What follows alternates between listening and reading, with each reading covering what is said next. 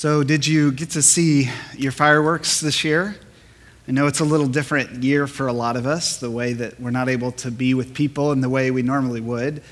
But the 4th of July is often that fun time. It kind of breaks up our summer where we get to enjoy being with family. Maybe we have a cookout.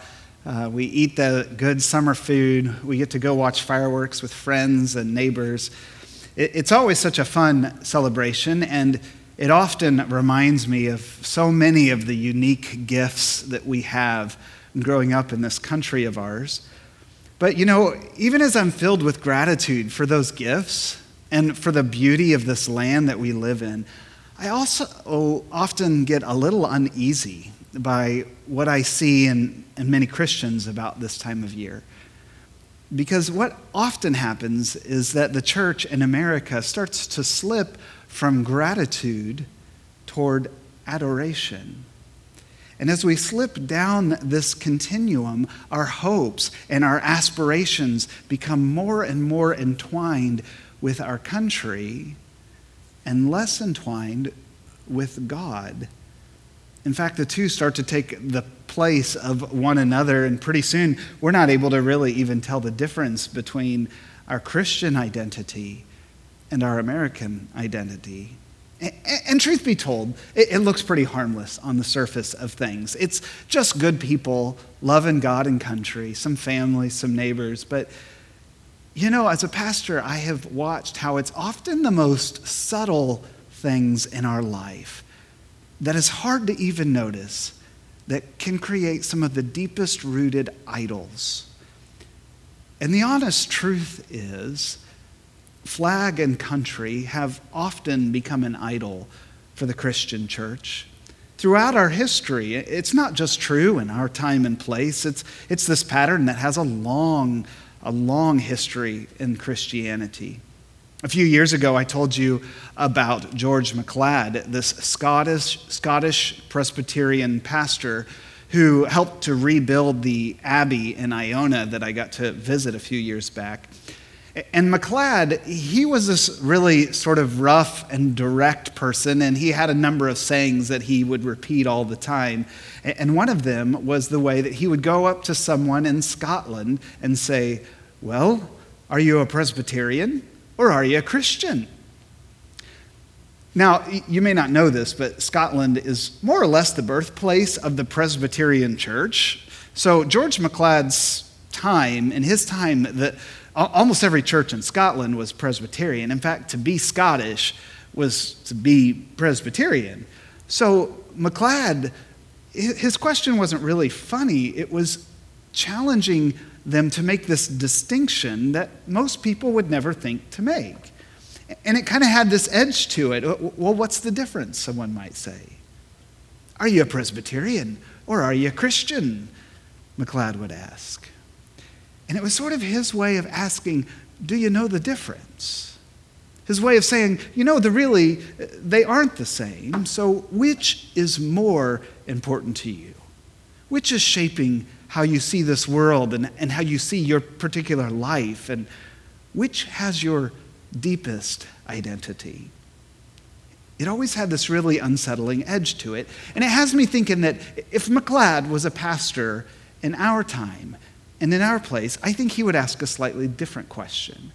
I think he would ask something more along the lines of, Well, are you an American or are you a Christian? And, and that's kind of a distinction that makes us feel a little funny, doesn't it? But it is an important question for us to ask. I mean, where does our deepest identity, our deepest commitment lie? Are you an American or are you a Christian?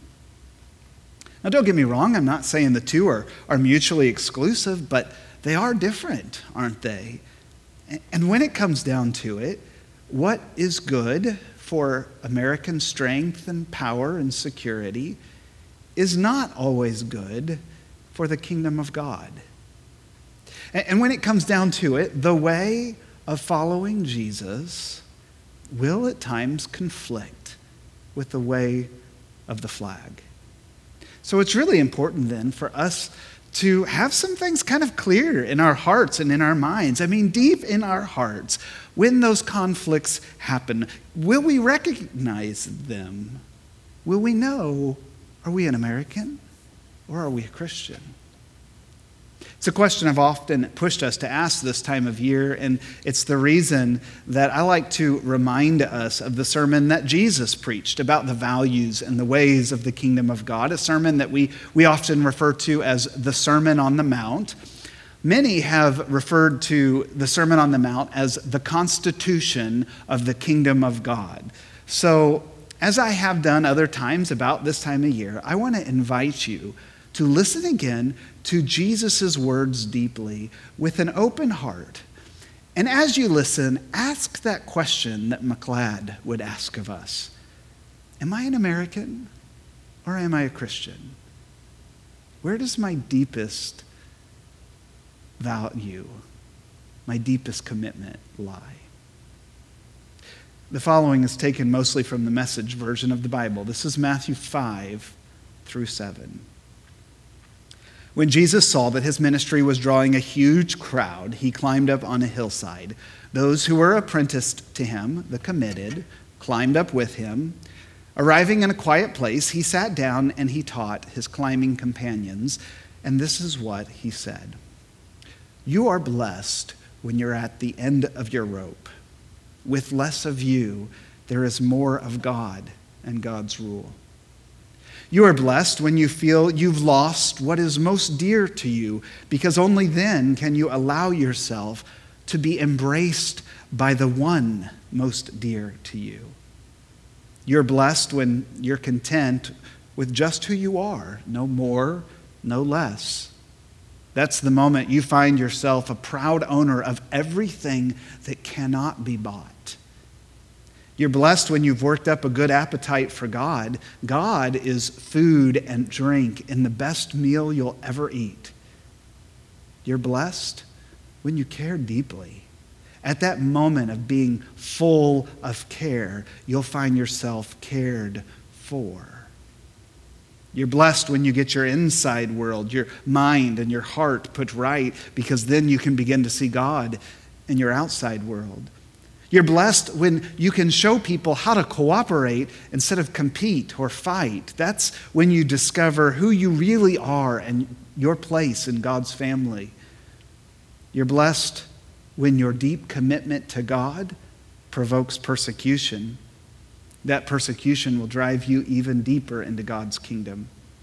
Not only that, but count yourself blessed every time people put you down or throw you out or speak lies about you to discredit me.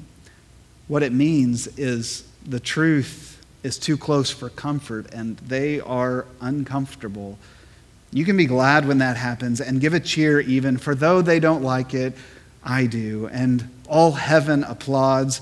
And, and know that you are in good company. My prophets and witnesses have always gotten into that kind of trouble. Let me tell you why you are here. You are here to be salt seasoning that brings out the God flavors of this earth. If you lose your saltiness, how will people taste godliness? You've lost your usefulness and you'll be end up thrown in the garbage. Here's another way to put it. You're here to be light, bringing out the God colors in the world. God is not a secret to be kept. We're going public with this, as public as a city on a hill. Uh, if I make you light bearers, you don't think I'm going to hide you under a bucket, do you? No, I'm going, I'm going to put you on a light stand. So now that I've put you on a hilltop, on a light stand, shine. Keep an open house. Be generous with your lives by opening up to others. You'll prompt people to open up with God this generous Father in heaven. Now, don't suppose for a minute that I've come to demolish the scriptures, either God's laws or the prophets. I'm not here to demolish them, but to complete them.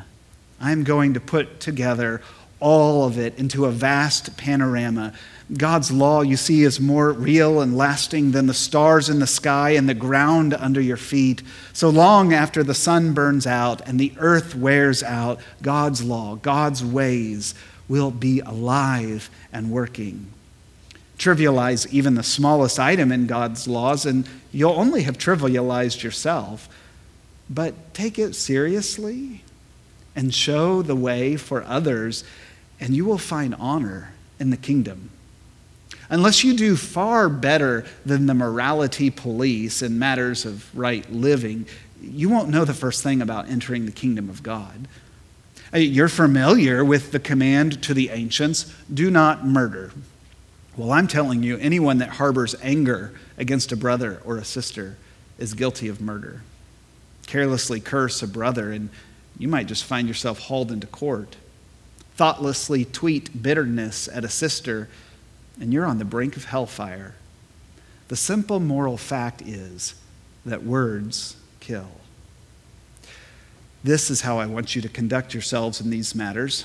If you enter your place of worship and you're about to make an offering and you suddenly remember a grudge that your friend has against you, abandon your offering, leave it immediately, and go to the friend and make things right. Because, and then, and only then, come back and work things out with God. Or say you're out on the street and an old enemy comes up to you don't waste a minute. Make the first move to make things right with him. After all, if you leave the first move to him, knowing his track record, you're likely to end up in court, maybe even jail. If that happens, you won't get out without a stiff fine. So make the first move in reconciliation. You know the next commandment pretty well, too. Don't go to bed with another person's spouse. But don't think that you have preserved your virtues by simply staying out of bed. Your heart can be corrupted by lust even quicker than your body. Those leering looks, you think nobody notices, they also corrupt. And let's not pretend this is easier than it really is. If, if you want to live a morally pure life, you have to blind your right eye the moment you catch it in a lustful leer. You have to choose to live one eye or else be dumped on the moral trash pile. And you have to chop off that right hand the moment you notice it raised threateningly at someone. Better to have a bloody stump than your entire being discarded in the dump. Remember the scripture that says, Whoever divorces his wife, let him do so legally, giving her divorce papers and her legal rights?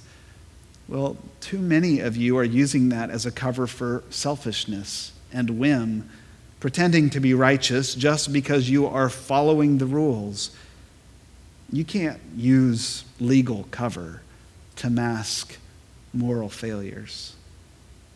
And, and, don't say anything you don't really mean. The council is embedded deep in our traditions. You only make things worse when you lay down this smoke screen of pious talk, saying things like, Well, I'll pray for you, and never doing it, or saying, God be with you, and not really meaning it.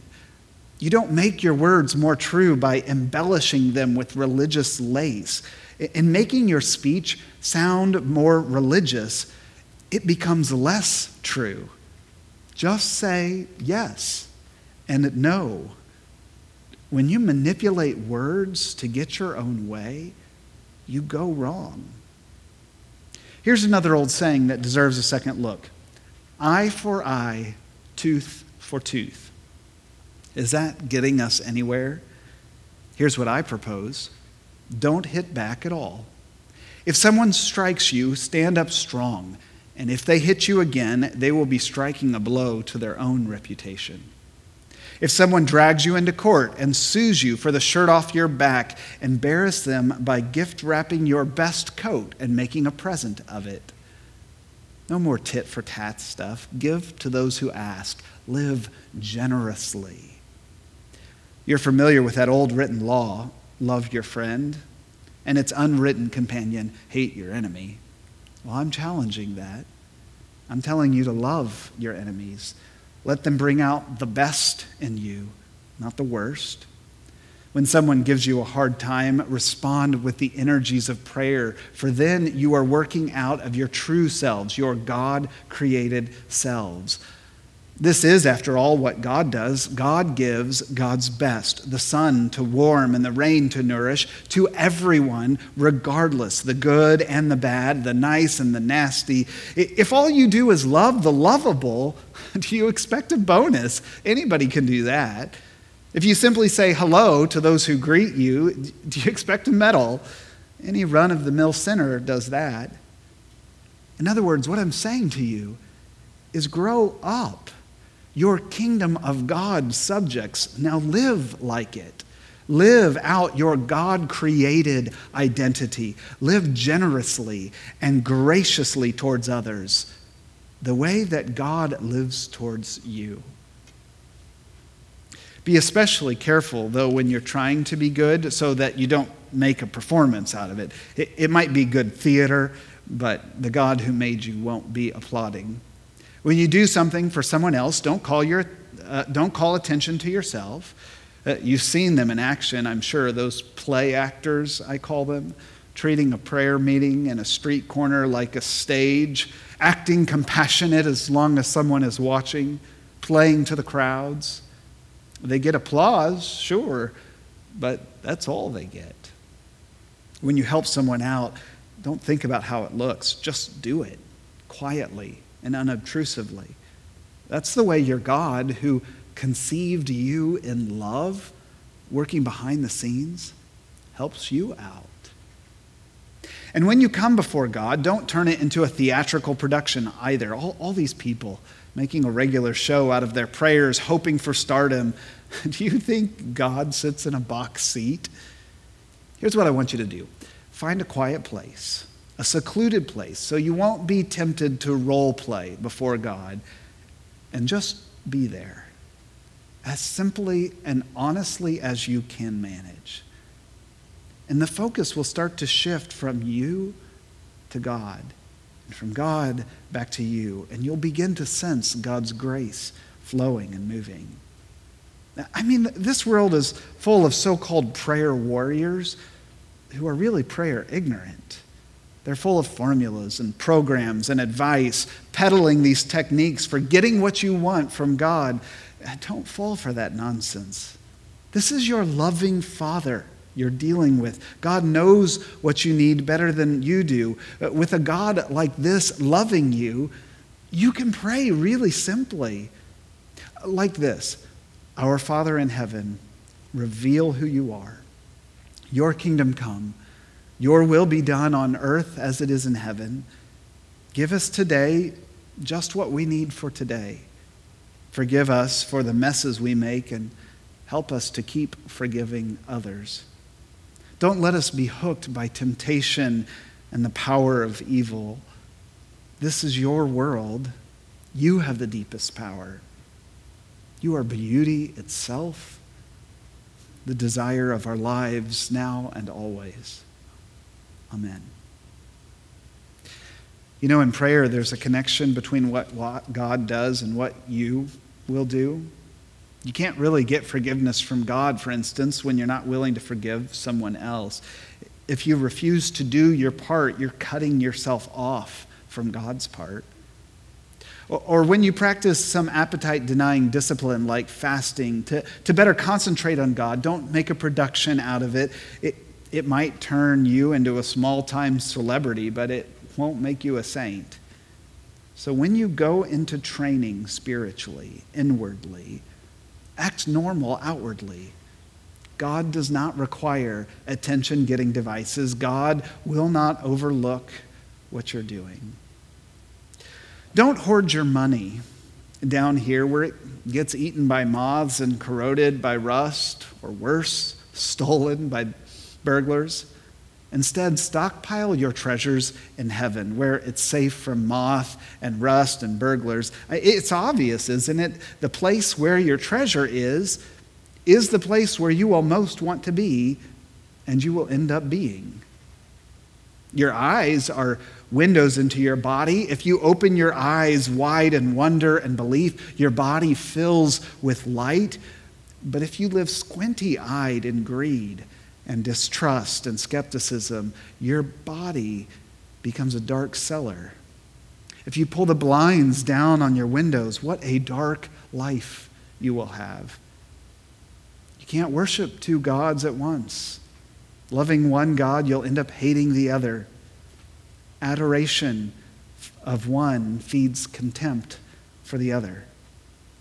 You cannot worship both God and money.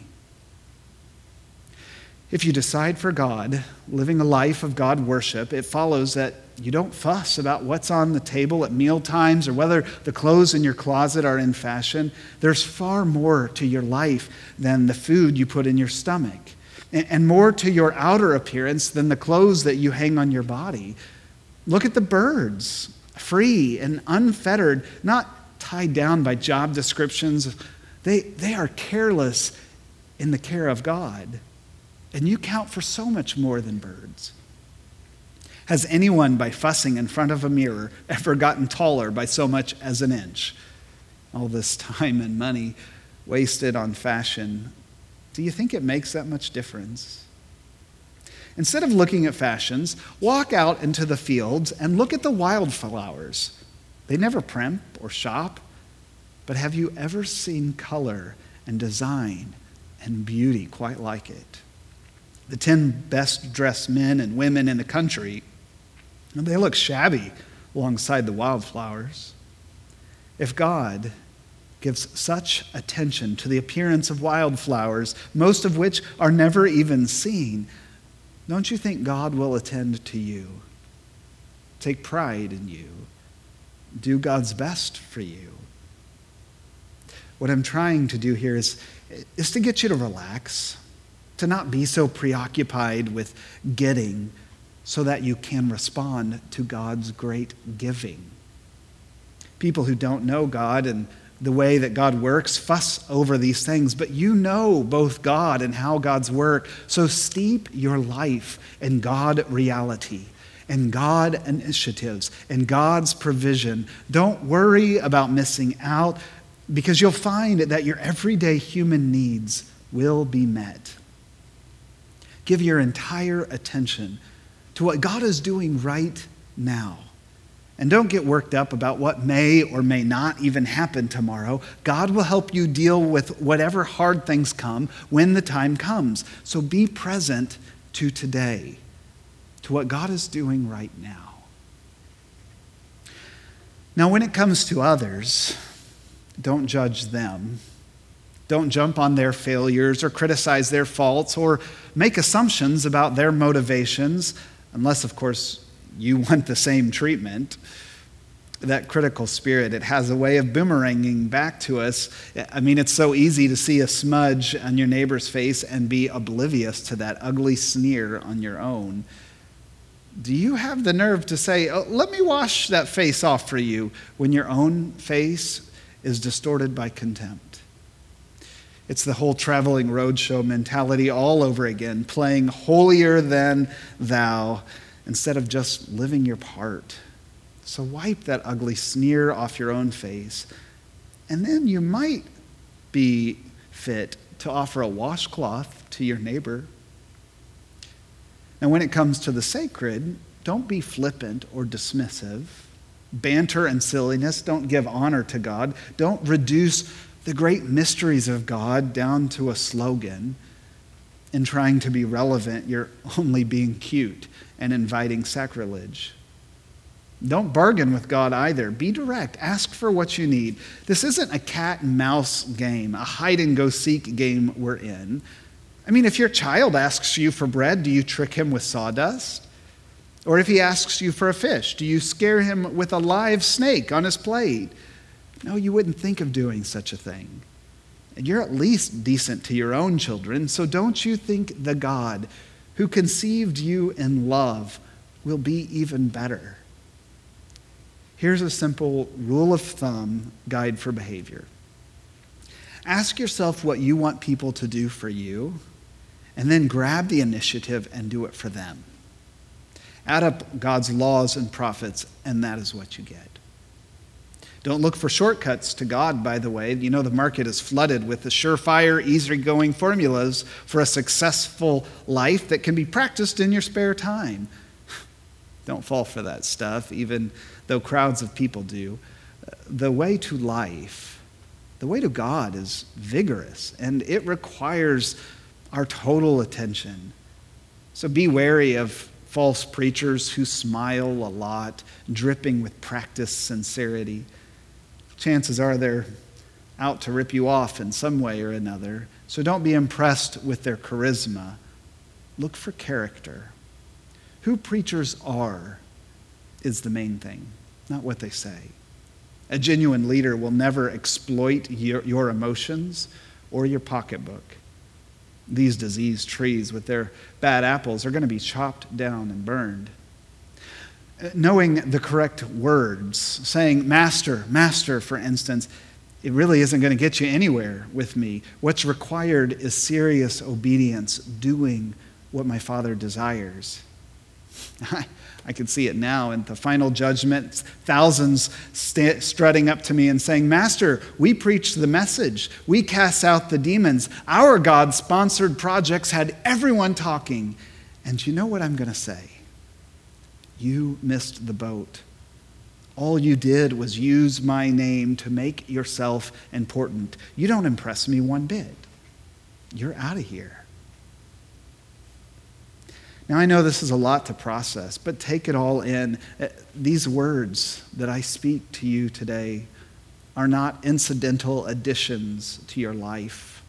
They're not homeowner improvements to your standard of living. They are foundational words, words to build your life on. If you work these words into your life, you're like a smart carpenter who builds his house on a solid rock. Rain poured down, the river flooded, a tornado hit it, but nothing moved the house. It was fixed to the rock. But if you just use my words in Bible studies and you don't actually work them into your life, you're like a stupid carpenter who built his house on a sandy beach. When the storm rolled in and the waves came up, it collapsed like a house of cards. When Jesus concluded his address, the crowd of peasants and beggars, the crowd of the spiritually thirsty, the crowd of the moms and dads and children tired of religious hypocrisy, burst into applause. They had never heard a teaching like this. It was apparent that Jesus was living everything he was saying, quite a contrast to their religious leaders. This was, in fact, the best teaching they had ever heard. The word of the Lord. Thanks be to God. Amen.